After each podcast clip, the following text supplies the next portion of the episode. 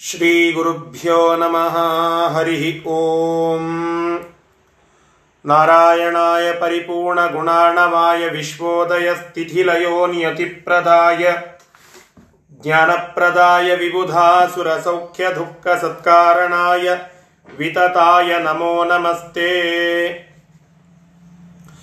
जयति हरिरचिन्त्यः सर्वदेवैकवन्द्यः परमगुरुरभीष्टावाप्तिदः सज्जनानाम् ನಿಖಿಲ ಗುಣಗಣಾಣೋ ನಿತ್ಯ ನಿರ್ಮುಕ್ತ ದೋಷಃ ಸರಸಿಜನಯನೋಸೌ ಶ್ರೀಪತಿರ್ ಮಾನದೂನಃ. ಅಸ್ಮದ್ಗುರು ಸಮಾರಂಭಾಂ ಟೀಕಾ ಟೀಕಾಕೃತ್ಪಾದ ಮಧ್ಯಮಾಂ. ಶ್ರೀಮದಾಚಾರ್ಯ ಪರ್ಯಂತಾಂ ವಂದೇ ಗುರು ಪರಂಪರಾಂ. ವಿದ್ಯಾಪೀಠ ವಿಧಾತಾರಂ ವಿದ್ಯಾವಾರಿಧಿ ಚಂದಿರಂ ವಿದ್ಯಾರ್ಥಿ ವಿದ್ಯಾರ್ಥಿವತ್ಸಲಂ ವಂದೇ ಮಹಾಮಹಿಮ ಸದ್ಗುರುಂ. ಶ್ರೀ ಗುರುಭ್ಯೋ ನಮಃ ಹರಿ ಓಂ. ಶ್ರೀಮನ್ ಮಹಾಭಾರತ ತಾತ್ಪರ್ಯನಿರ್ಣಯದ ಮೂರನೇ ಅಧ್ಯಾಯದ ಮೂರು ಮಂಗಳಾಚರಣದ ನುಡಿಗಳನ್ನು ಶ್ರೀಮದಾಚಾರ್ಯರು ತಿಳಿಸಿದ್ದಾರೆ. ವೇದವ್ಯಾಸ ದೇವರನ್ನ ಸೂರ್ಯ ಅಂತ ಹೇಳಿ ಹೋಲಿಕೆಯೊಂದಿಗೆ ಆ ಸೂರ್ಯನಿಗಿಂತ ಹೇಗೆ ವೇದವ್ಯಾಸ ದೇವರು ಶ್ರೇಷ್ಠರಾಗಿದ್ದಾರೆ ಎಂಬುವ ರೀತಿಯಲ್ಲಿ ಮಂಗಳಾಚರಣವನ್ನು ಮಾಡಿ ವೇದವ್ಯಾಸ ದೇವರ ಮಹಿಮೆಯನ್ನು ತಿಳಿಸಿದರು. ಅನಂತರ ರಾಮಚಂದ್ರನ ಒಂದು ಮಹಿಮೆಯನ್ನ ಚಂದ್ರನಿಗಿಂತ ಹೇಗೆ ರಾಮಚಂದ್ರ ಶ್ರೇಷ್ಠನಾಗಿದ್ದಾನೆ ಎಂಬುವಂತಹ ರೀತಿಯಲ್ಲಿ ಅನೇಕ ವಿಶೇಷಣಗಳೊಂದಿಗೆ ಶ್ರೀರಾಮನನ್ನ ಸ್ತೋತ್ರ ಮಾಡಿದ್ದಾರೆ.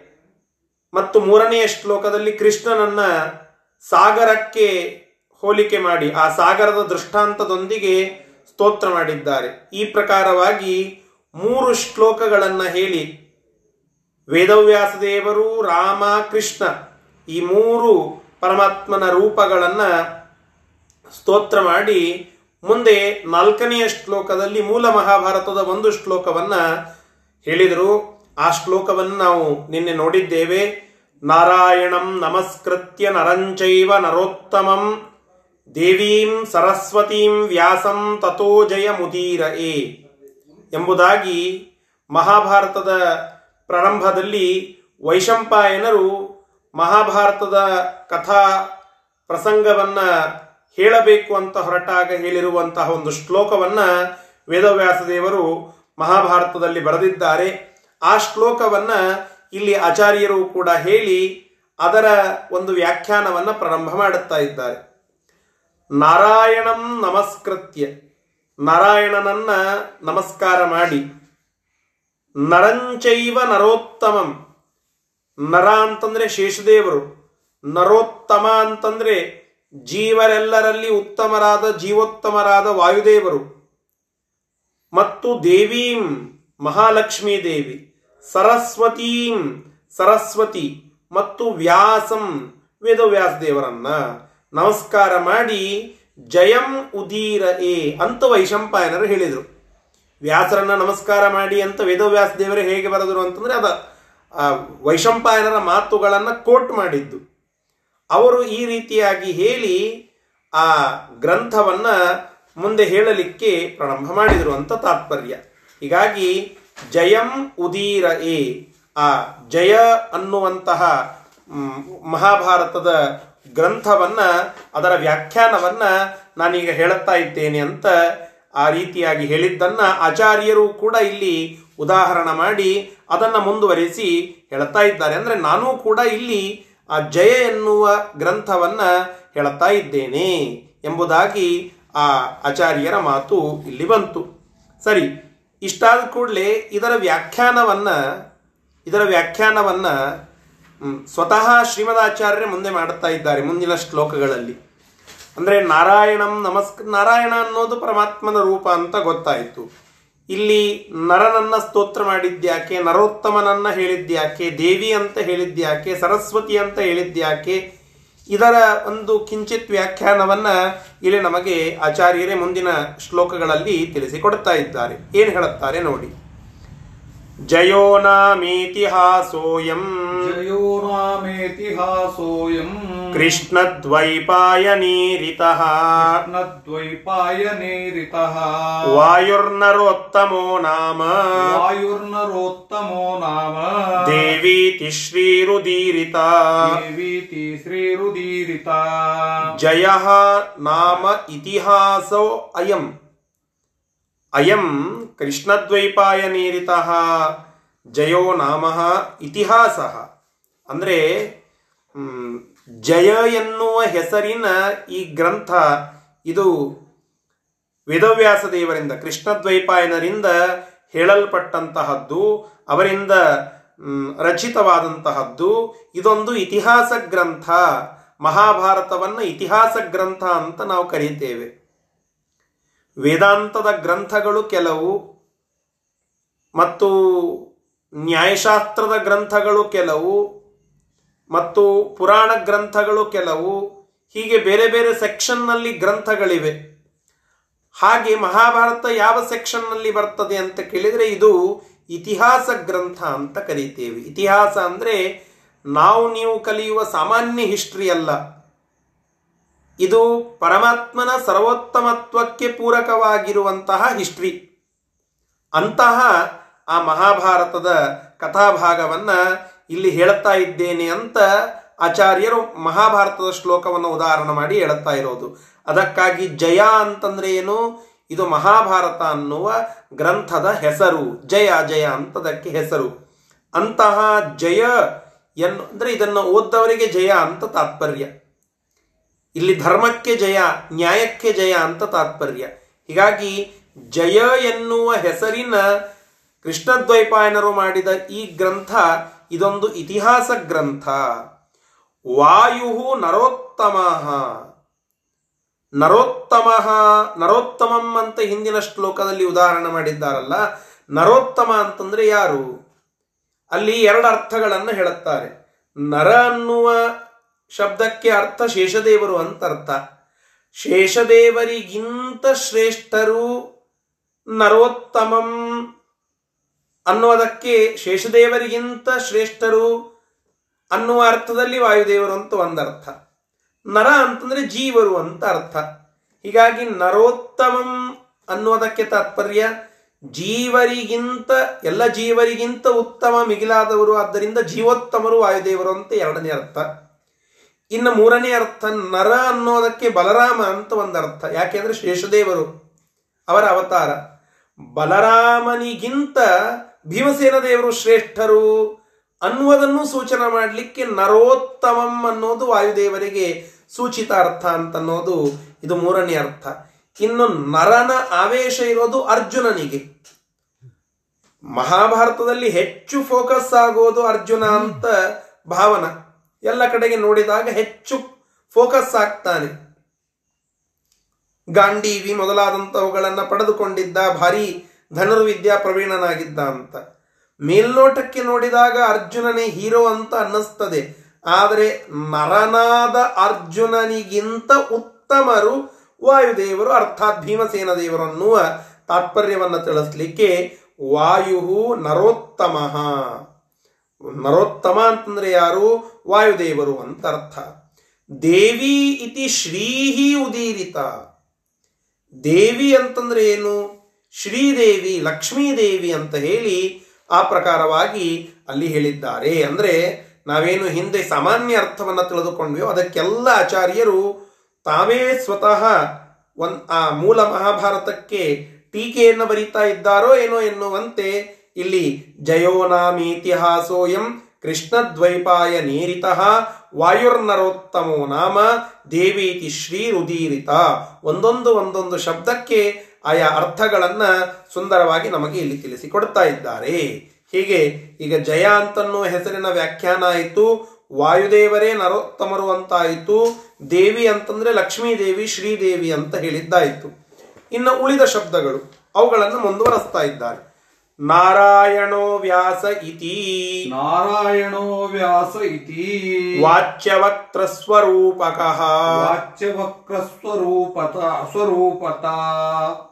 ಏಕಸ್ಸ ಭಗವಾನ್ ಉಕ್ತಃ ಏಕಸ್ಸ ಭಗವಾನ್ ಉಕ್ತಃ ಸಾಧಕೇಶೋ ನರೋತ್ತಮಃ. ಸಾಧಕೇಶೋ ನರೋತ್ತಮಃ.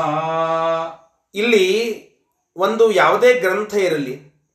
ಆ ಗ್ರಂಥಕ್ಕೆ ಇಬ್ಬರ ವ್ಯಕ್ತಿಗಳಿರ್ತಾರೆ. ಅಥವಾ ಒಂದು ಯಾವುದೋ ಮಾತಿರಲಿ, ಗ್ರಂಥ ಅನ್ನೋದು ಬಿಡಿ. ಒಂದು ಯಾವುದೋ ಒಂದು ಮಾತಿರಲಿ. ಅಲ್ಲಿ ವಾಚ್ಯ ವಕ್ತೃ ಅಂತ ಇಬ್ಬರಿದ್ದಾರೆ ವಕ್ತೃ ಅಂದ್ರೆ ಹೇಳುವಂತಹ ವ್ಯಕ್ತಿ, ವಕ್ತ, ವಕ್ತಾರ ಅಂತ ಕರಿತೇವಲ್ಲ. ಮಾತನಾಡುವ ವ್ಯಕ್ತಿಯನ್ನ ವಕ್ತೃ ಅಂತ ಕರೀತೇವೆ. ಅರ್ಥಾತ್ ಬರೆಯುವ ವ್ಯಕ್ತಿ ಹೇಳುವ ವ್ಯಕ್ತಿ ಇವನನ್ನ ವಕ್ತೃ ಅಂತ ಕರೀತೇವೆ. ವಕ್ತೃ ಹೇಳುವ ವಿಷಯಕ್ಕೆ ಮೂಲ ಪ್ರತಿಪಾದ್ಯ, ವಿಷಯದಿಂದ ಪ್ರತಿಪಾದ್ಯನಾದಂಥವನನ್ನ ವಾಚ್ಯ ಅಂತ ಕರೀತೇವೆ. ವಕ್ತೃ ವಾಚ್ಯ. ನಾನು ಮಹಾಭಾರತ ಗ್ರಂಥದ ತಾತ್ಪರ್ಯವನ್ನ ತಿಳಿಸುವ ಈ ಮಹಾಭಾರತ ತಾತ್ಪರ್ಯ ನಿರ್ಣಯ ಅನ್ನುವ ಗ್ರಂಥವನ್ನ ಈಗ ನಿಮ್ಮ ಮುಂದೆ ಹೇಳುತ್ತಾ ಇರುವ ವಕ್ತೃ, ನನ್ನ ಮಾತುಗಳಿಗೆ ವಿಷಯವಾದದ್ದು ಈ ತಾತ್ಪರ್ಯ ನಿರ್ಣಯ ಆದ್ದರಿಂದ ಈ ಗ್ರಂಥ ವಾಚ್ಯ. ನಿಮ್ಮನ್ನ ಕುರಿತು ಯಾರೋ ಒಬ್ರು ಸ್ಟೇಜ್ ಮೇಲೆ ಮಾತನಾಡುತ್ತಾ ಇದ್ದಾರೆ. ಮಾತನಾಡುವ ವ್ಯಕ್ತಿಯನ್ನ ವಕ್ತ ಅಥವಾ ವಕ್ತೃ ಅಂತ ಕರೀತೇವೆ. ಮಾತನಾಡುವ ವಿಷಯಕ್ಕೆ ಅರ್ಥಾತ್ ಆ ಮಾತುಗಳಿಗೆ ವಿಷಯರಾಗಿರುವ ನಿಮ್ಮನ್ನ ವಾಚ್ಯ ಅಂತ ಕರೀತೇವೆ. ಹೀಗಾಗಿ ವಾಚ್ಯ ಯಾರು, ವಕ್ತೃ ಯಾರು ಈ ಮಹಾಭಾರತ ಎನ್ನುವ ಗ್ರಂಥಕ್ಕೆ ಅಂತ ಕ್ವಶನ್ ಬಂದ್ರೆ ಆ ಕ್ವಶನ್ ಬರದಂತೆ ಈ ಶ್ಲೋಕದಲ್ಲಿ ಉತ್ತರವನ್ನು ಹೇಳಿಬಿಟ್ಟಿದ್ದಾರೆ ವೇದವ್ಯಾಸ ದೇವರು ಯಾರು? ಒಂದು ನಾರಾಯಣಂ. ನಾರಾಯಣ ಯಾರು? ವಾಚ್ಯ. ಅದಕ್ಕಾಗಿ ವಾಚ್ಯನಾದ ನಾರಾಯಣನನ್ನ ನಮಸ್ಕರಿಸಿ, ನಾರಾಯಣಂ ನಮಸ್ಕೃತ್ಯ. ಇನ್ನು ವಕ್ತ ಯಾರು? ವ್ಯಾಸಂ. ವೇದವ್ಯಾಸ ದೇವರನ್ನು ಅಂತ ವೈಶಂಪಾಯನರು ಹೇಳಿತ್ತು ವೈಶಂಪಾಯನರು ಹೇಳಿತ್ತು ಆ ಮಾತನ್ನ. ವಾಚ್ಯರಾದದ್ದು ನಾರಾಯಣ ದೇವರು ವಕ್ತೃ ಆದದ್ದು ವೇದವ್ಯಾಸ ದೇವರು ಹೀಗಾಗಿ ಪರಮಾತ್ಮನೇ ಎರಡು ರೂಪದಿಂದ ಒಬ್ಬ ವಾಚ್ಯನಾದ, ಇನ್ನೊಬ್ಬ ವಕ್ತೃವಾದ. ಹೀಗೆ ನಾರಾಯಣೋ ವ್ಯಾಸ ಇತಿ ವಾಚ್ಯ ವಕ್ತೃಸ್ವರೂಪಕಃ. ಒಬ್ಬರು ವಾಚ್ಯ ಸ್ವರೂಪರಾದರೆ ಇನ್ನೊಬ್ಬರು ವಕ್ತೃಸ್ವರೂಪರು. ಅರ್ಥಾತ್ ಒಂದು ಅವತಾರ ವಾಚ್ಯ ಸ್ವರೂಪವಾದರೆ ಇನ್ನೊಂದು ರೂಪ ಅದು ವಕ್ತೃಸ್ವರೂಪವಾಗಿ ಈ ಮಹಾಭಾರತ ಕಥೆಯನ್ನು ಹೇಳಿದ್ದುಂಟು. ಅದಕ್ಕಾಗಿ ಗ್ರಂಥ ಸ್ಪೆಷಲ್. ಏಕಸ್ಸ ಭಗವಾನ್ ಉಕ್ತ, ಎರಡೂ ಕೂಡ ಪರಮಾತ್ಮನೇ. ಅದನ್ನು ತಿಳಿದುಕೊಳ್ಳಿ. ನಾರಾಯಣನೂ ಪರಮಾತ್ಮನೇ, ವೇದವ್ಯಾಸ ದೇವರು ಪರಮಾತ್ಮನ ರೂಪವೇ. ಹೀಗಾಗಿ ವೇದವ್ಯಾಸ ದೇವರು ಮತ್ತು ನಾರಾಯಣ ಈ ಎರಡೂ ರೂಪಗಳು ಪರಮಾತ್ಮನೊಬ್ಬನದ್ದೇ. ಸಾಧಕೇಶೋ ನರೋತ್ತಮ. ಸಾಧಕರಿಗೆ ಈಶನಾಗಿ ಇರ್ತಕ್ಕಂತಹದ್ದು ನರೋತ್ತಮನಾದಂತಹ ವಾಯುದೇವರು, ಭೀಮಸೇನ ದೇವರು, ಸಾಧಕೇಶರು. ವಾಚ್ಯ ವಕ್ತೃ ವಾಚ್ಯ ಮತ್ತು ವಕ್ತೃ, ಪರಮಾತ್ಮನೇ ಆದ ಅಂತಹ ಗ್ರಂಥವನ್ನು ಓದಿ ಸಾಧನ ಮಾಡಿಕೊಂಡು ಮೋಕ್ಷಕ್ಕೆ ಹೋಗುವ ಪಟ್ಟಿಯಲ್ಲಿ ಅವರ, ಅಂದರೆ ಜೀವರು, ಸಾತ್ವಿಕ ಜೀವರಿಗೆ ಈಶ. ಆ ಸಾತ್ವಿಕ ಜೀವರಲ್ಲಿ ಉತ್ತಮ ಆದ್ದರಿಂದ ಸಾಧಕೇಶ, ಸಾಧಕ ಈಶಃ, ಸಾಧಕೇಶಃ ಯಾರು? ನರೋತ್ತಮ. ನರೋತ್ತಮರಾಗಿರ್ತಕ್ಕಂತಹ ವಾಯುದೇವರೇ ಇಲ್ಲಿ ಸಾಧಕೇಶರು ಅಂತ ಅನ್ನಿಸಿಕೊಳ್ಳುವಂಥವರು ಅಂತ ಇಲ್ಲಿ ನಮಗೆ ಹೇಳುತ್ತಾ ಇದ್ದಾರೆ. ಮತ್ತೆ, ಇನ್ನ ಸಾಧಕರಾದಂತಹ ವಾಯುದೇವರಿಂದ ಇದನ್ನ ಪೂರ್ಣವಾಗಿ ತಿಳಿದುಕೊಳ್ಳುವ ಯೋಗ್ಯತೆ ಇಲ್ಲದ ಜೀವನೇನ್ ಮಾಡಬೇಕು? ಅವರ ತಳಗಿನವರು ಹೇಳಿದ್ದಾರೆ. ಉಪಸಾಧಕರು ಅಂತ ಅವರಿಗೆ ಹೆಸರು. ಅವರು ಯಾರು ಅಂತ ಕೇಳಿದ್ರೆ ಮುಂದಿನ ಶ್ಲೋಕದಲ್ಲಿ ಹೇಳುತ್ತಾ ಇದ್ದಾರೆ. ಉಪಸಾಧಕೋ ನರಶ್ಚೋಕ್ತೋ. ಉಪಸಾಧಕೋ ನರಶ್ಚೋಕ್ತೋ. ದೇವಿ ಭಾಗ್ಯ ದೇವಿ ಭಾಗ್ಯಾತ್ಮಿಕಾ ನೃಣಾಂ ದೇವಿ ಭಾಗ್ಯಾತ್ಮಿಕಾ ನೃಣಾಂ ಸರಸ್ವತಿ ವಾಕ್ಯ ರೂಪ ಸರಸ್ವತಿ ವಾಕ್ಯ ರೂಪ ತಸ್ಮಾತ್ ನಮ್ಯಾಹಿ ತೇ ಖಿಲಾಹ. ತಸ್ಮಾನ್ ನಮ್ಯಾಹಿ ತೇ ಖಿಲಾಹ. ನೋಡಿ ಉಪಸಾಧಕರಾಗಿ ನರಹ ಚ ಉಕ್ತಃ. ನರ ಅಂತ ಹೇಳಿದ್ದ ಯಾಕೆ? ಅಂದ್ರೆ ಉಪಸಾಧಕರವರು. ನೋಡಿ, ಒಂದೊಂದಕ್ಕೆ ಒಂದೊಂದಕ್ಕೆ ಜಸ್ಟಿಫಿಕೇಶನ್ ಕೊಡ್ತಾ ಇದ್ದಾರೆ. ನಾರಾಯಣಂ ನಮಸ್ಕೃತ್ಯ. ಯಾಕೆ ಹೇಳಿದರು? ನಾರಾಯಣ ವಾಚ್ಯನಾಗಿದ್ದಾನೆ, ಆದ್ದರಿಂದ ಅವನನ್ನು ನಮಸ್ಕರಿಸಬೇಕು. ನರಂಚೈವ ನರೋತ್ತಮಂ. ನರೋತ್ತಮಂ ವಾಯುದೇವರು, ಅವರು ಸಾಧಕರೆಲ್ಲರಿಗೆ ಈಶರು ಸಾಧನ ಮಾಡಿಕೊಳ್ಳಬೇಕು ಎಂಬುವ ಸಜ್ಜನರ ಈಶರು ಆದ್ದರಿಂದ ಅವರನ್ನು ಸ್ತೋತ್ರ ಮಾಡಬೇಕು. ಅದಕ್ಕಾಗಿ ಸಾಧಕೇಶ ಆದ ನರೋತ್ತಮರನ್ನ ಹೇಳಿದ್ದಾರೆ. ಇನ್ನು ನರ ಯಾಕೆ ಹೇಳಿದರು? ನರೋತ್ತಮ ಆಗಿ ಹೋಗಿತ್ತಲ್ಲ ಅಂತಂದ್ರೆ ಎಲ್ಲ ಸಜ್ಜನರಿಗೂ ನರೋತ್ತಮರಾದ ವಾಯುದೇವರಿಂದಲೇನೆ ಇದರ ತಾತ್ಪರ್ಯವನ್ನ ಕೇಳುವ ತಿಳಿಯುವ ಭಾಗ್ಯ ಇಲ್ಲ. ಆ ಶಕ್ತಿ ಇಲ್ಲ. ಆದ್ದರಿಂದ ಅವರ ಒಟ್ಟಿಗೆ ಇದ್ದು ಜೀವರಿಗೆ ಯೋಗ್ಯತೆಯನ್ನ ಕೊಡುವಂತಹದ್ರಲ್ಲಿ ಸಹಕರಿಸುವವರು ಅವರ ಜೊತೆಗಿರುವ ಉಪಸಾಧಕರು. ಡಿ ಸಿ ಅಂತ ಒಬ್ಬ ಇರ್ತಾನೆ. ಅವನ ಒಟ್ಟಿಗೆ ಅಪರ ಜಿಲ್ಲಾಧಿಕಾರಿ ಅಂತ ಹೇಗೆ ಎಡಿಷನಲ್ ಡಿ ಸಿ ಅಂತ ಇರ್ತಾನೋ ಆ ಡಿ ಸಿಗೆ ಸಹಕಾರಿಯಾಗಿ ಆ ವ್ಯಕ್ತಿ ಇರ್ತಾನೆ. ಹಾಗೆ ಇಲ್ಲಿಯೂ ಕೂಡ ಉಪಸಾಧಕ ಉಪಸಾಧಕ ಯಾರು ಅಂತ ಕೇಳಿದ್ರೆ ನರಶ್ಚ ಉಕ್ತ ನರನನ್ನೇ ಉಪಸಾಧಕ ಅಂತನ್ನುವ ರೀತಿಯಿಂದ ಇಲ್ಲಿ ಹೇಳಿದ್ದಾರೆ. ಅರ್ಥಾತ್ ಶೇಷದೇವರನ್ನ ಉಪಸಾಧಕ ಉಪಸಾಧಕ. ಭೀಮಸೇನ ದೇವರು ಸಾಧಕೇಶರಾದರೆ ಅರ್ಜುನ ಉಪಸಾಧಕನಾಗಿ ಇದ್ದಾನೆ ಎಂಬುವ ನಿಟ್ಟಿನಲ್ಲಿ ಅವರಿಬ್ಬರನ್ನ ಇಲ್ಲಿ ಸ್ತೋತ್ರ ಮಾಡಿದ್ದುಂಟು. ಮತ್ತೆ ದೇವಿ ಅಂತ ಲಕ್ಷ್ಮೀ ದೇವಿಯನ್ನ ಹೇಳಿದ್ಯಾಕೆ? ಈ ಸಾಧನ ಮಾಡುವವರಿಗೆಲ್ಲ ಭಾಗ್ಯ ಕೊಡುವವಳು ಯಾರು? ಸಾಧನ ನೀವು ಮಾಡ್ತೀರಿ ಅಂತಂದ್ರೆ ಭಾಗ್ಯ ಕೊಡೋದಕ್ಕೆ ಭಾಗ್ಯದ ಲಕ್ಷ್ಮೀ ಬಾರಮ್ಮ ಆ ಲಕ್ಷ್ಮೀದೇವಿ ಭಾಗ್ಯದ ಅಂತ ದಾಸರ ವರ್ಣನ. ಭಾಗ್ಯದ ಅಂತ ಅನ್ನೋದು ಸಂಸ್ಕೃತ ಶಬ್ದ ಅದು. ಭಾಗ್ಯಂ ದದಾತೀತಿ ಭಾಗ್ಯದ. ಭಾಗ್ಯದವಳು ಅಂತನ್ನುವ ಅರ್ಥ ಅಷ್ಟೇ ಅಲ್ಲ ಅಲ್ಲಿ. ಭಾಗ್ಯದ ಅಂತ ಸಂಸ್ಕೃತದಲ್ಲಿ ಪುರುಷ ವಾಚಕ, ಭಾಗ್ಯದ ಅನ್ನೋದು ಸ್ತ್ರೀ ವಾಚಕವಾಗ್ತದೆ. ಹಾಗೆ ಭಾಗ್ಯದ ಆಗಿರ್ತಕ್ಕಂತಹ ಲಕ್ಷ್ಮೀದೇವಿ ನಮ್ಮ ಮನೆಗೆ ಬರಲಿ ಬರಲಿ ಅಂತ ಪ್ರಾರ್ಥನೆ ಮಾಡಿಕೊಳ್ಳೋದು. ಅಂತಹ ಭಾಗ್ಯಾತ್ಮಿಕ ನೃಣಾಂ ನೃಣಾಂ ಈ ಗ್ರಂಥವನ್ನ ಓದುವ, ಸಾಧನ ಮಾಡುವ ಸಾತ್ವಿಕ ಸಜ್ಜನರಿಗೆ ಭಾಗ್ಯವನ್ನ ಕೊಡೋದು, ಸಂಪತ್ತನ್ನ ಕೊಡೋದು, ಜ್ಞಾನೈಶ್ವರ್ಯ ಸಮೃದ್ಧಿಯನ್ನ ಕೊಡುವಂತಹ ಲಕ್ಷ್ಮೀದೇವಿಯನ್ನು ನಾವು ಸ್ತೋತ್ರ ಮಾಡಬೇಕು. ಆದ್ದರಿಂದ ದೇವೀಂ ಅಂತ ಹೇಳಿದ್ದುಂಟು. ವಾಚ್ಯನಾದ ನಾರಾಯಣ, ವಕ್ತೃವಾದ ವೇದವ್ಯಾಸ ದೇವರು, ಸಾಧಕೇಶರಾದಂತಹ ನರೋತ್ತಮರಾದ ವಾಯುದೇವರು, ಉಪಸಾಧಕರಾದಂತಹ ನರರಾದ ಶೇಷದೇವರು ಮತ್ತೆ ಇಲ್ಲಿ ದೇವಿ ಅನ್ನುವ ನಿಟ್ಟಿನಲ್ಲಿ ಲಕ್ಷ್ಮೀದೇವಿ ಭಾಗ್ಯವನ್ನು ಕೊಡುವಂತಹ ಲಕ್ಷ್ಮೀದೇವಿ. ಇನ್ನು ಸರಸ್ವತಿ ಯಾಕೆ ಅಂತ ಕೇಳಿದರೆ, ಸರಸ್ವತಿ ವಾಕ್ಯ ರೂಪ ಅವಳು ವಾಕ್ಯ ರೂಪಳಾಗಿದ್ದಾಳೆ ಆದ್ದರಿಂದ ಆ ವಾಕ್ಯದ ಅರಿವು ನಮಗೆ ಬೇಕು ಅಂತಂದ್ರೆ ಸರಸ್ವತಿಯನ್ನ ಸ್ತೋತ್ರ ಮಾಡಬೇಕು. ಆ ಸರಸ್ವತಿಯನ್ನ ನಾವು ಸ್ತೋತ್ರ ಮಾಡಲೇಬೇಕು. ವಿದ್ಯಾಭಿಮಾನಿ, ಬುದ್ಧಿಯಭಿಮಾನಿ ಅಕ್ಕಿ. ಹೀಗಾಗಿ ಆ ಸರಸ್ವತಿಯನ್ನ ಸ್ತೋತ್ರ ಮಾಡದೆ ಯಾವ ವಿದ್ಯಾ ಕಾರ್ಯವೂ ಕೂಡ ಪ್ರಾರಂಭವಾಗೋದಿಲ್ಲ. ಯಾಕೆ ಅಂತಂದ್ರೆ ಅದನ್ನು ವೈಶಂಪಾಯನರು ಹಾಕಿಕೊಟ್ಟಿದ್ದಾರೆ ಪದ್ಧತಿಯನ್ನ. ಶ್ರೀಮದಾಚಾರ್ಯರು ಅದನ್ನು ಹಾಕಿಕೊಟ್ಟಿದ್ದಾರೆ ಪದ್ಧತಿಯನ್ನ. ಸ್ವತಃ ವೇದವ್ಯಾಸ ದೇವರೇ ಅದನ್ನು ನಮೂದು ಮಾಡಿದ್ದಾರೆ ಮೂಲ ಮಹಾಭಾರತದಲ್ಲಿ. ಹೀಗಾಗಿ ನಾವು ವಿದ್ಯಾ ಪ್ರಾರಂಭ ಮಾಡುವ ಸಂದರ್ಭದಲ್ಲಿ, ವಿದ್ಯಾ ಪ್ರಾರಂಭ ಮಾಡುವ ಸಂದರ್ಭದಲ್ಲಿ ಈ ಪ್ರಕಾರವಾಗಿ ದೇವರನ್ನ ಲಕ್ಷ್ಮೀ ದೇವಿಯನ್ನ ವಾಯುದೇವರನ್ನ, ಶೇಷದೇವರನ್ನ, ಸರಸ್ವತಿಯನ್ನ ಈ ರೀತಿಯಾಗಿ ನಾವು ಸ್ತೋತ್ರ ಮಾಡಬೇಕು ಅನ್ನುವ ಒಂದು ಪದ್ಧತಿಯನ್ನ ಅಲ್ಲಿ ಹಾಕಿಕೊಟ್ಟದ್ದುಂಟು. ಆ ರೀತಿಯಾಗಿ ಇದನ್ನ ಇಲ್ಲಿ ಹೇಳ್ತಾ ಇದ್ದಾರೆ, ಸರಸ್ವತಿ ವಾಕ್ಯ ರೂಪ ವಾಕ್ಯರೂಪ ಆಗಿ ವಿದ್ಯಾಭಿಮಾನಿಯಾಗಿರತಕ್ಕಂತಹ ಅವಳು ಇಲ್ಲಿ ಪ್ರತಿಪಾದ್ಯಳಾಗಿದ್ದಾಳೆ. ಆದ್ದರಿಂದ ಅಂತಹ ಆ ಪ್ರತಿಪಾದ್ಯಳಾಗಿರ, ಪ್ರತಿಪಾದಕಳಾಗಿರ್ತಕ್ಕಂಥ, ಪ್ರತಿಪಾದಕ ವಿದ್ಯಾಭಿಮಾನಿನಿ ಆಗಿರತಕ್ಕಂತಹ ಸರಸ್ವತಿಯನ್ನ ಇಲ್ಲಿ ಸ್ತೋತ್ರ ಮಾಡುತ್ತಾ ಇದ್ದಾರೆ.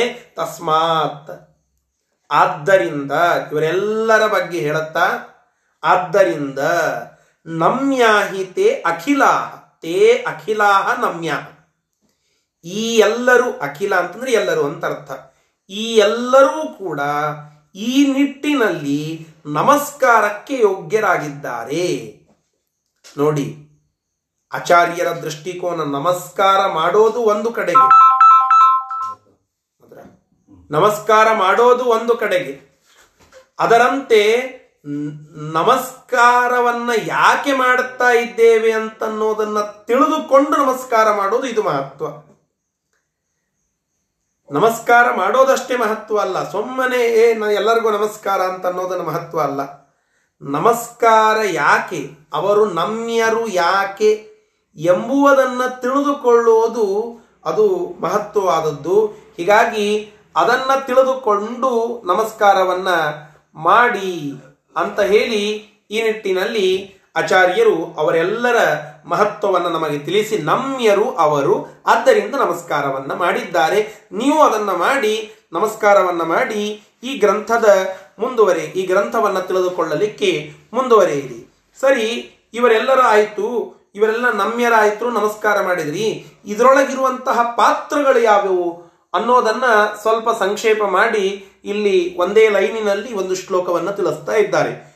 ಕೃಷ್ಣೌ ಸತ್ಯ ಭೀಮ ಪಾರ್ಥೌ कृष्णौ सत्या भीमपार्थौ ಕೃಷ್ಣೇತ್ಯುಕ್ತ ಹಿ ಭಾರತೆ कृष्णेत्युक्ता हि भारते ನೋಡಿ ಹ್ಮ್, ಭಾರತೆ ಮಹಾಭಾರತದಲ್ಲಿ ಕೃಷ್ಣೌ ಬಹಳ ಮಜವಾಗಿ ಇದೆ ಈ ಒಂದು ಮಾತು ಕೃಷ್ಣೌ ಅಂತ ಹೇಳುತ್ತಾ ಇದ್ದಾರೆ ಕೃಷ್ಣೌ ಅನ್ನೋದು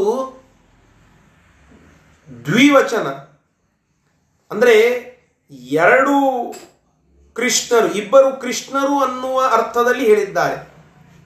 ಸಂಸ್ಕೃತದ ಒಂದು ವ್ಯಾಕರಣದಲ್ಲಿ ಇದೊಂದು ಹೊಸದಾಗಿ ಇರ್ತಕ್ಕಂತಹ ಅಂಶ, ಅಂದರೆ ಕನ್ನಡ ಸಾಹಿತ್ಯವನ್ನು ಕಂಪೇರ್ ಮಾಡಿದರೆ, ಕನ್ನಡದ ವ್ಯಾಕರಣವನ್ನು ಕಂಪೇರ್ ಮಾಡಿದರೆ ಕನ್ನಡದಲ್ಲಿ ದ್ವಿವಚನ ಅಂತ ಇಲ್ಲ, ಏಕವಚನ, ಬಹುವಚನ ಎರಡೇ ಇದೆ. ದ್ವಿವಚನ ಅನ್ನುವ ಕನ್ಸೆಪ್ಟ್ ಇದ್ದದ್ದು ಸಂಸ್ಕೃತದಲ್ಲಿ ಮಾತ್ರ, ಇರುವುದು ಸಂಸ್ಕೃತದಲ್ಲಿ ಮಾತ್ರ. ರಾಮ ರಾಮೌ ರಾಮಾಹ ಪ್ರಥಮ.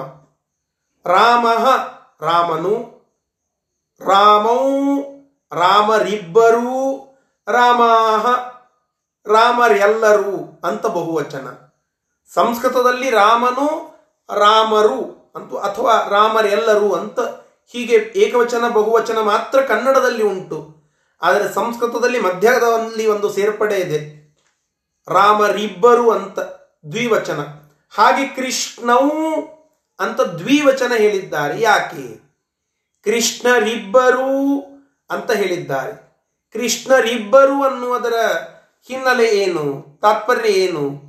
ಅಂತ ನಾವು ಚಿಂತನ ಮಾಡಬೇಕು ಅಂತಂದ್ರೆ ಅಲ್ಲಿ ಟಿಪ್ಪಣಿಯಲ್ಲಿ ಬರೀತಾರೆ, ವಾಸಿಷ್ಠ ಯಾದವ, ಯಾದವೇಶವು. ಮಹಾಭಾರತದ ಪಾತ್ರಗಳಲ್ಲಿ ಇಬ್ಬರು ಬರ್ತಾರೆ. ಇಬ್ಬರು ಕೃಷ್ಣರು ಬರುತ್ತಾರೆ. ಒಬ್ಬರು ಕೃಷ್ಣ ದ್ವೈಪಾಯನರು ಒಬ್ಬನು ಯಾದವ ಕೃಷ್ಣನ. ಅಂದರೆ ದೇವಕಿಯ ಮಗನಾಗಿ ಬರುವಂತಹ ವಾಸುದೇವ ಕೃಷ್ಣ. ಇನ್ನೊಬ್ಬರು ಪರಾಶರನ ಮಕ್ಕಳಾಗಿ ಪ್ರಾದುರ್ಭಾವಗೊಳ್ಳುವಂತಹ ವಾಸಿಷ್ಠ ಕೃಷ್ಣರು. ಹೀಗಾಗಿ ವಾಸಿಷ್ಠ ಕೃಷ್ಣ, ಯಾದವ ಕೃಷ್ಣರು ಎನ್ನುವ ಕೃಷ್ಣ ದ್ವಯರು ಅನ್ನುವುದನ್ನು ಸೂಚನೆ ಮಾಡಲಿಕ್ಕೆ ಕೃಷ್ಣವು ಅಂತ ಆಚಾರ್ಯರು ಸೂಚ್ಯವಾಗಿ ತಿಳಿಸಿದ್ದಾರೆ. ಸತ್ಯ. ಸತ್ಯ. ಇಲ್ಲಿ ಒಂದರ್ಥ ಸತ್ಯಭಾಮ ಅಂತ ಒಂದರ್ಥ. ಇನ್ನೊಂದು ಸತ್ಯ ಅನ್ನೋದಕ್ಕೆ ದೇವಿಯಾಗಿರ್ತಕ್ಕಂತಹ ಸತ್ಯಭಾಮ ಅಂತನ್ನುವ ಅರ್ಥವನ್ನೇ ಇಲ್ಲಿ ಮುಖ್ಯವಾಗಿ ತಿಳಿಸ್ತಾರೆ. ವಾಸಿಷ್ಠ ಕೃಷ್ಣರು ಮತ್ತು ಯಾದವ ಕೃಷ್ಣರು ಸತ್ಯ ಸತ್ಯಭಾಮ ಮೊದಲಾದಂತಹ ಎಲ್ಲರೂ ಅಂತ ತಾತ್ಪರ್ಯ. ಭೀಮಪಾರ್ಥವು ಸತ್ಯ ಅನ್ನೋದಕ್ಕೆ ಲಕ್ಷ್ಮೀದೇವಿಯ ಎಲ್ಲ ರೂಪಗಳು ಅನ್ನೋದು ಸೂಚ್ಯವಾಗಿ ಇಲ್ಲಿ ತಿಳಿಸಿದ್ದುಂಟು. ಭೀಮಪಾರ್ಥವು ಮತ್ತೆ ಅಲ್ಲಿ ದ್ವಿವಚನ ಉಂಟು. ಭೀಮಪಾರ್ಥವು ಭೀಮಸೇನ ದೇವರು ಮತ್ತು ಪಾರ್ಥ, ಅಂದರೆ ಅರ್ಜುನ. ಹೀಗಾಗಿ ಭೀಮಸೇನ ದೇವರು ಮತ್ತು ಅರ್ಜುನರು ಇಲ್ಲಿ ಪಾತ್ರರಾಗಿದ್ದಾರೆ. ಕೃಷ್ಣ ಕೃಷ್ಣ.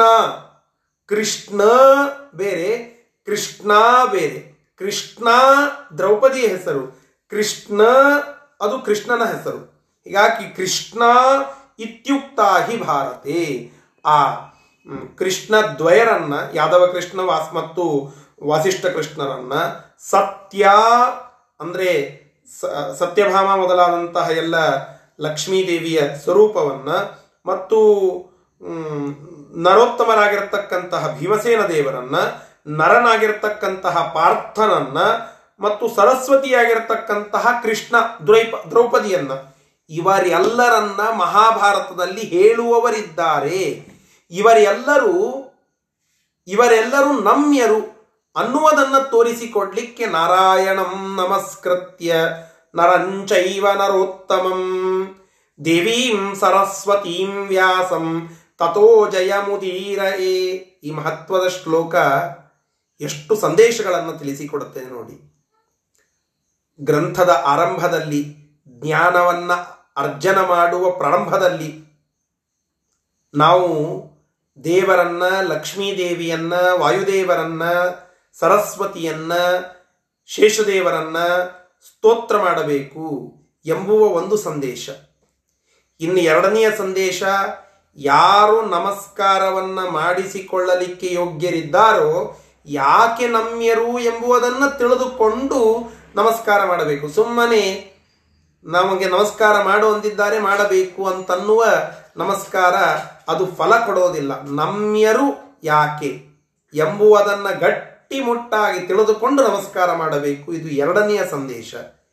ಇನ್ನು ಮೂರನೆಯ ಸಂದೇಶ, ಇವರನ್ನೇ ಯಾಕೆ ಇಲ್ಲಿ ಸ್ತೋತ್ರ ಮಾಡಿದ್ದಾರೆ ಅಂತಂದ್ರೆ ಮಹಾಭಾರತವನ್ನ ಪ್ರಾರಂಭ ಮಾಡುವಾಗ ಅದರ ವಕ್ತೃ ಮತ್ತು ವಾಚ್ಯ ಎರಡೂ ಪರಮಾತ್ಮನ ರೂಪಗಳು, ಆ ಎರಡೂ ಪರಮಾತ್ಮನ ರೂಪಗಳನ್ನ ಇಲ್ಲಿ ಸ್ತೋತ್ರ ಮಾಡಿದ್ದಾರೆ. ನಾರಾಯಣ ಮತ್ತು ವೇದವ್ಯಾಸ ದೇವರು. ಮತ್ತು ಆ ಓದುವಂತಹ ಓದುಗರಿಗೆ, ಸಜ್ಜನರಿಗೆ, ಸಾತ್ವಿಕರಿಗೆ ಭಾಗ್ಯ, ಐಶ್ವರ್ಯ, ಸಂಪತ್ತು, ಸಿದ್ಧಿ ಇವುಗಳನ್ನೆಲ್ಲ ಕೊಡುವಂತಹ ಶ್ರೀದೇವಿ ಅವಳನ್ನ ದೇವಿ ಅಂತ ಸ್ತೋತ್ರ ಮಾಡಿದ್ದಾರೆ, ಭಾಗ್ಯದ ಆಗಿರುವಂತಹ ಲಕ್ಷ್ಮಿಯನ್ನ ಸ್ತೋತ್ರ ಮಾಡಿದ್ದಾರೆ. ಮತ್ತು ಅನಂತರದಲ್ಲಿ ಆ ಸಾಧಕರೆಲ್ಲರಿಗೆ ಈಶರಾಗಿರುವಂತಹ ವಾಯುದೇವರನ್ನ ನರೋತ್ತಮಂ ಅಂತ ಸ್ತೋತ್ರ ಮಾಡಿದ್ದಾರೆ. ಶೇಷದೇವರನ್ನ ಸ್ತೋತ್ರ ಮಾಡಿದ್ದಾರೆ, ಉಪಸಾಧಕರು ಅವರು ನರ ಅಂತ ಹೇಳಿ. ಸರಸ್ವತಿ ವಾಕ್ಯರೂಪಳಾಗಿ ಅವಳು ಇದ್ದಾಳೆ. ಆದ್ದರಿಂದ ವಿದ್ಯಾಭಿಮಾನಿಯಾಗಿರ್ತಕ್ಕಂತಹ ಅವಳನ್ನ ಸ್ತೋತ್ರ ಮಾಡಿದ್ದಾರೆ. ಹೀಗೆ ಇವರೆಲ್ಲರನ್ನ ಸ್ತೋತ್ರ ಮಾಡಿ ಪ್ರಾರಂಭ ಮಾಡುವ ಗ್ರಂಥ ಅದು ಜಯ. ಅದು ಇತಿಹಾಸ ಗ್ರಂಥವಾಗಿರುವಂತಹ ಮಹಾಭಾರತ. ಅದನ್ನ ಓದಿದವರಿಗೆ ಎಲ್ಲ ವಿಷಯಗಳಲ್ಲಿಯೂ ಜಯ. ಆದ್ದರಿಂದ ಜಯ ಅನ್ನುವ ಆ ಮಹಾಭಾರತದ ಒಂದು ವಿಷಯವನ್ನ ಉದೀರ ಈ ಪ್ರಕಾರವಾಗಿ ಹೇಳುತ್ತೇನೆ ಅಂತ ಆಚಾರ್ಯರು ಪ್ರತಿಜ್ಞೆಯನ್ನು ಮಾಡಿದರು. ಅದನ್ನ ಈಗ ಪ್ರಾರಂಭ ಮಾಡುತ್ತಾ ಇದ್ದಾರೆ. ಸರ್ವಸ್ಯ ನಿರ್ಣಯ ಸುವಾಕ್ಯ ಸಮುದ್ಧತೀತು. ಸರ್ವಸ್ಯ ನಿರ್ಣಯ ಸುವಾಕ್ಯ ಸಮುದ್ರತೀತು ಸ್ವಾಧ್ಯಾಯಯೋರ್ ಹರಿಪದ ಸ್ಮರಣೇನ ಕೃತ್ವಾ. ಸ್ವಾಧ್ಯಾಯೋರ್ಹರಿಪದ ಸ್ಮರಣೇನ ಕೃತ್ವಾ. आनन्दतीर्थवरनामवती तृतीया ನಾಮವತಿ ತೃತೀಯ. भैमीतनुर्मरुत आह ನಾಮವತಿ ತೃತೀಯ. भैमीतनुर्मरुत ಆಹ ಕಥಾಪರಸ್ಯ. ನೋಡಿ ಆಚಾರ್ಯರು ಹೇಳುತ್ತಾ ಇದ್ದಾರೆ ಸರ್ವಸ್ಯ ನಿರ್ಣಯ ಸುವಾಕ್ಯ ಸಮುದ್ಧತೀತು ಮೊದಲನೇ ಅಧ್ಯಾಯವನ್ನ ನಾವು ಸರ್ವಶಾಸ್ತ್ರಾರ್ಥ ನಿರ್ಣಯ ಅಂತ ಕರೆದಿದ್ದೇವೆ. ಇನ್ನು ಎರಡನೇ ಅಧ್ಯಾಯವನ್ನ ನಾವು ಸುವಾಕ್ಯ ಸಮುದ್ಧಾರ ಅಂತ ಕರೆದಿದ್ದೇವೆ. ಅಂದರೆ ಮೊದಲನೇ ಅಧ್ಯಾಯದಲ್ಲಿ ಸಕಲ ಶಾಸ್ತ್ರಗಳಲ್ಲಿ ಬಂದಿರುವಂತಹ ಅನೇಕ ವಿಚಾರಗಳನ್ನು ನಿರ್ಣಯಾತ್ಮಕವಾಗಿ ತಿಳಿಸೋದು ಗುರಿಯಾಗಿತ್ತು. ಆದ್ದರಿಂದ ಅಲ್ಲಿ ಒಂದು ವಿಷಯವನ್ನ ಹೇಳುತ್ತಾ ಇದ್ರು ಅದು ಅಲ್ಲಿಗೆ ಕನ್ಕ್ಲೂಡ್ ಆಯಿತು. ಆದ್ದರಿಂದ ಅದೊಂದು ಪ್ರತ್ಯೇಕ ಅಧ್ಯಾಯ.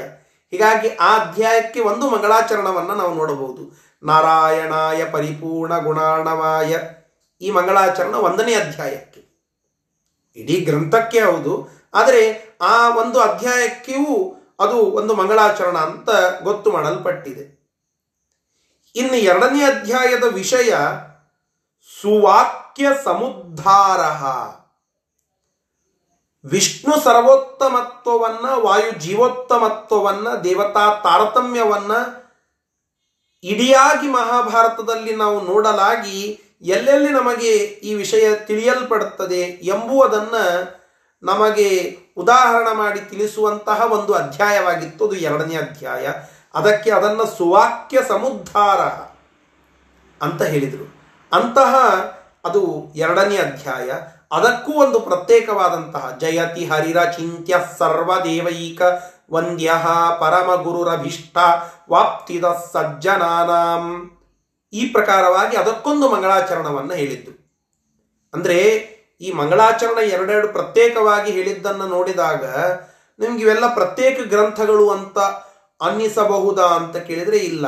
ಇವೆಲ್ಲ ಒಂದು ಅಧ್ಯಾಯದ ಸೀಮಿತ ಆಬ್ಜೆಕ್ಟಿವ್ಗೆ ಸಂಬಂಧಪಡುವಂತೆ ಆಯಾ ವಿಶೇಷ ಶ್ಲೋಕಗಳನ್ನು ಅಲ್ಲಿ ಹೇಳಿದ್ದಾರೆ. ಒಂದನೇ ಅಧ್ಯಾಯದ ವಿಷಯ ಸರ್ವಶಾಸ್ತ್ರಾರ್ಥ ನಿರ್ಣಯ ಆಗಿತ್ತು, ಅದಕ್ಕೊಂದು ಮಂಗಳಾಚರಣ. ಎರಡನೇ ಅಧ್ಯಾಯದ ವಿಷಯ ಸಕಲ ಮಹಾಭಾರತದ ಮಾತುಗಳಲ್ಲಿ ಹೇಗೆ ವಿಷ್ಣು ಸರ್ವೋತ್ತಮತ್ವ ವಾಯುಜೀವೋತ್ತಮತ್ವ ದೇವತಾ ತಾರತಮ್ಯ ತಿಳಿಯಲ್ಪಟ್ ಪಡುತ್ತದೆ ಎಂಬುದನ್ನು ತೋರಿಸಬೇಕಾಗಿತ್ತು. ಅದು ಸುವಾಕ್ಯ ಸಮುದ್ಧಾರ ಅಂತ ಹೇಳುತ್ತಾರೆ. ಅದಕ್ಕಾಗಿ ಅದು ಎರಡನೇ ಅಧ್ಯಾಯದಲ್ಲಿ ಮಂಗಳಾಚರಣ.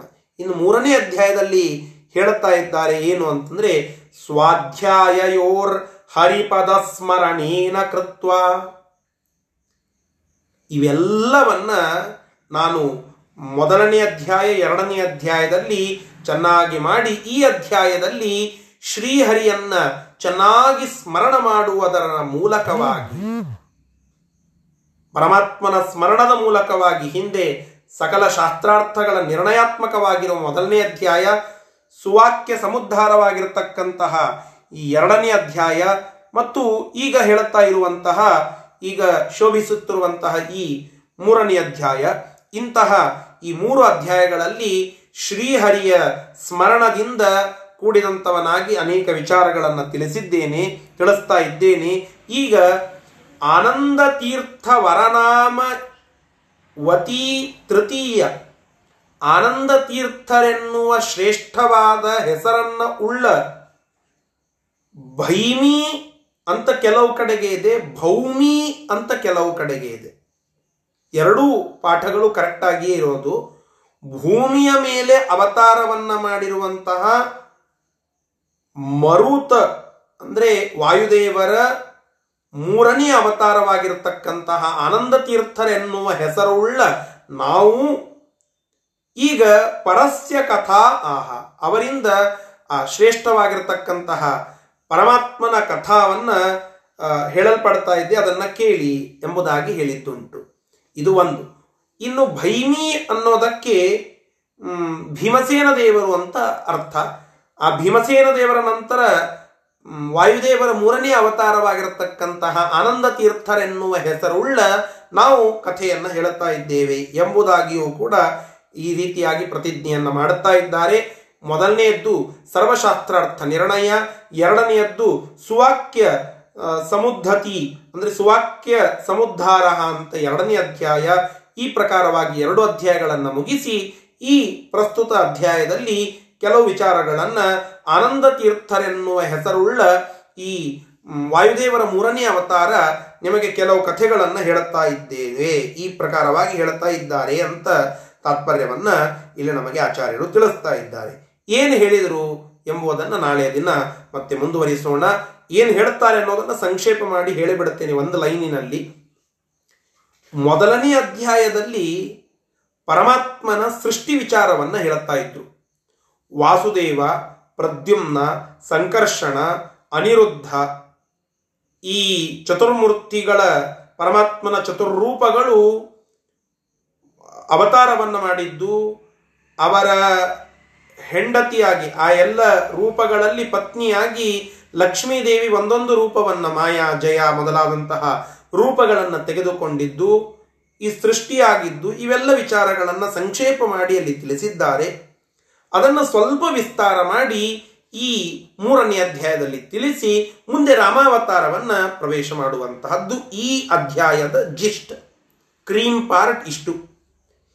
ಆ ವಾಸುದೇವ ರೂಪ ಪರಮಾತ್ಮನಿಂದ ಸೃಷ್ಟಿ ಹೇಗೆ ಮುಂದುವರಿಯಿತು ಪ್ರದ್ಯುಮ್ನಿಂದ ಹೇಗೆ ಮುಂದುವರಿಯಿತು, ಸಂಕರ್ಷಣನಿಂದ ಯಾವ ಯಾವ ಕಾರ್ಯ ಆಯಿತು, ಈ ಎಲ್ಲ ಆ ಅವತಾರಗಳ ಕಥಾಭಾಗವನ್ನ ಇಲ್ಲಿ ತಿಳಿಸುವಂತಹದ್ದೇ ಈ ಮೂರನೇ ಅಧ್ಯಾಯದ ಒಂದು ಅಂಶ. ಆ ವಿಚಾರವನ್ನ ಮುಂದಿನ ಶ್ಲೋಕದಿಂದ, ಹತ್ತನೆಯ ಶ್ಲೋಕದಿಂದ ಪ್ರಾರಂಭ ಮಾಡುತ್ತಾ ಇದ್ದಾರೆ. ಆ ವಾಸುದೇವ ರೂಪಿ ಪರಮಾತ್ಮನಿಂದ ಹೊರಟಿರುವಂತಹ ಒಂದು ಪರಂಪರೆ ಹೇಗಿದೆ ಎಂಬುದನ್ನು ತಿಳಿಸಿಕೊಡುವಂತಹ ಶ್ಲೋಕಗಳು ಮುಂದೆ ಬರ್ತಾ ಇವೆ. ಆ ಶ್ಲೋಕಗಳನ್ನು ನಾಳೆ ದಿನ ಮತ್ತೆ ಮುಂದುವರಿಸಿ ತಿಳಿದುಕೊಳ್ಳೋಣ. ಶ್ರೀ ಕೃಷ್ಣಾರ್ಪಣ ಮಸ್ತು ಹರಯೇ ನಮಃ.